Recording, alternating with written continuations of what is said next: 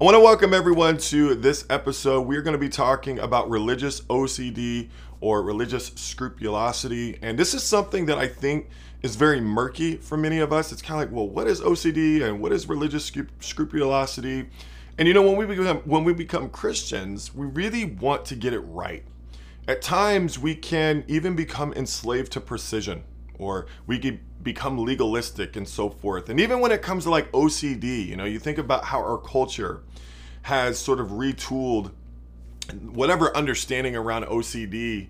Uh, and at times it's hard to get a good understanding. And we've got a, an expert with us today. This is a licensed psychologist uh, who studies diagnosis and so forth. Although she won't be providing any diagnosing today, um, she will be providing information as it relates to religious OCD or religious scrupulosity. So, uh, Dr. Foluso, can you tell us a little bit about OCD?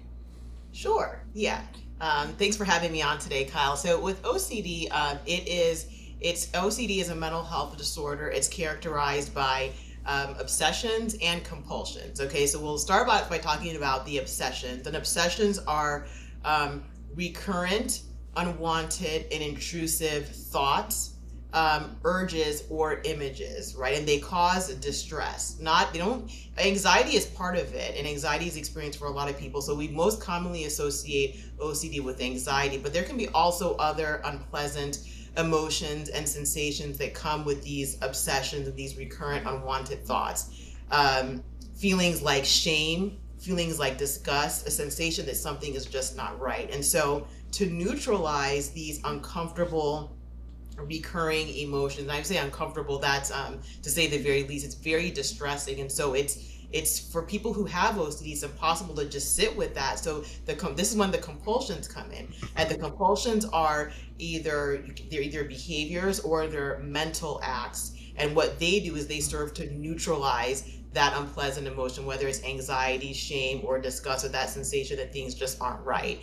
And so when you have the two of those happening, that's when we have OCD. And it is um, the the obsessions and compulsions um, for the criteria to be met have to occur for at least an hour per day. But for people who have OCD, it's much more than that. And you know, we often associate OCD with um, cleanliness, right? When we, you know, we talked about Hollywood and the stereotypical images we see of people washing their hands, but the the the sub the the types of OCD or the types of symptoms that can happen are related to the types of um, unwanted and intrusive urges, thoughts, and images. So there can be themes around religiosity, um, the the fear of causing harm to others, um, symmetry, several other things. So my wife and I, we are kind of like I, I'm not gonna say we're examples of this or anything, but like my wife likes even numbers really, really big.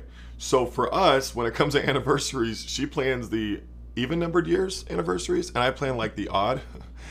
and there'll be times like I'll be in the car. This is a crazy example, right? Well, I'll be in the car and I won't like turn the volume knob to where there's a six. I just have this weird, like if it's six six or something, like weird mm-hmm. stuff. Or I, I think what you're talking about is something a lot more controlling. It's not you yes. know, like I think sometimes people have this idea of like I'm OCD because I like order and I like to be organized or I can't stand messes or whatever. But you're talking about something that's a bit more exacerbated it sounds like.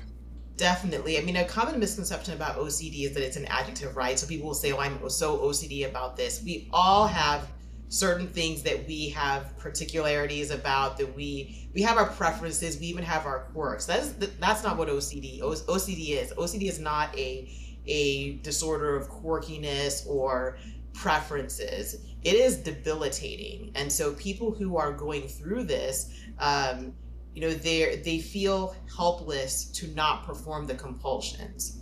And so when you think about, um, you know, maybe someone may have a preference for numbers. Somebody who has OCD, they could be perhaps in the store for hours and hours and hours looking for something that comes in a particular set, right? Usually, when people are experiencing OCD, it affects every aspect of their life. People are missing work. People sometimes can't gain employment.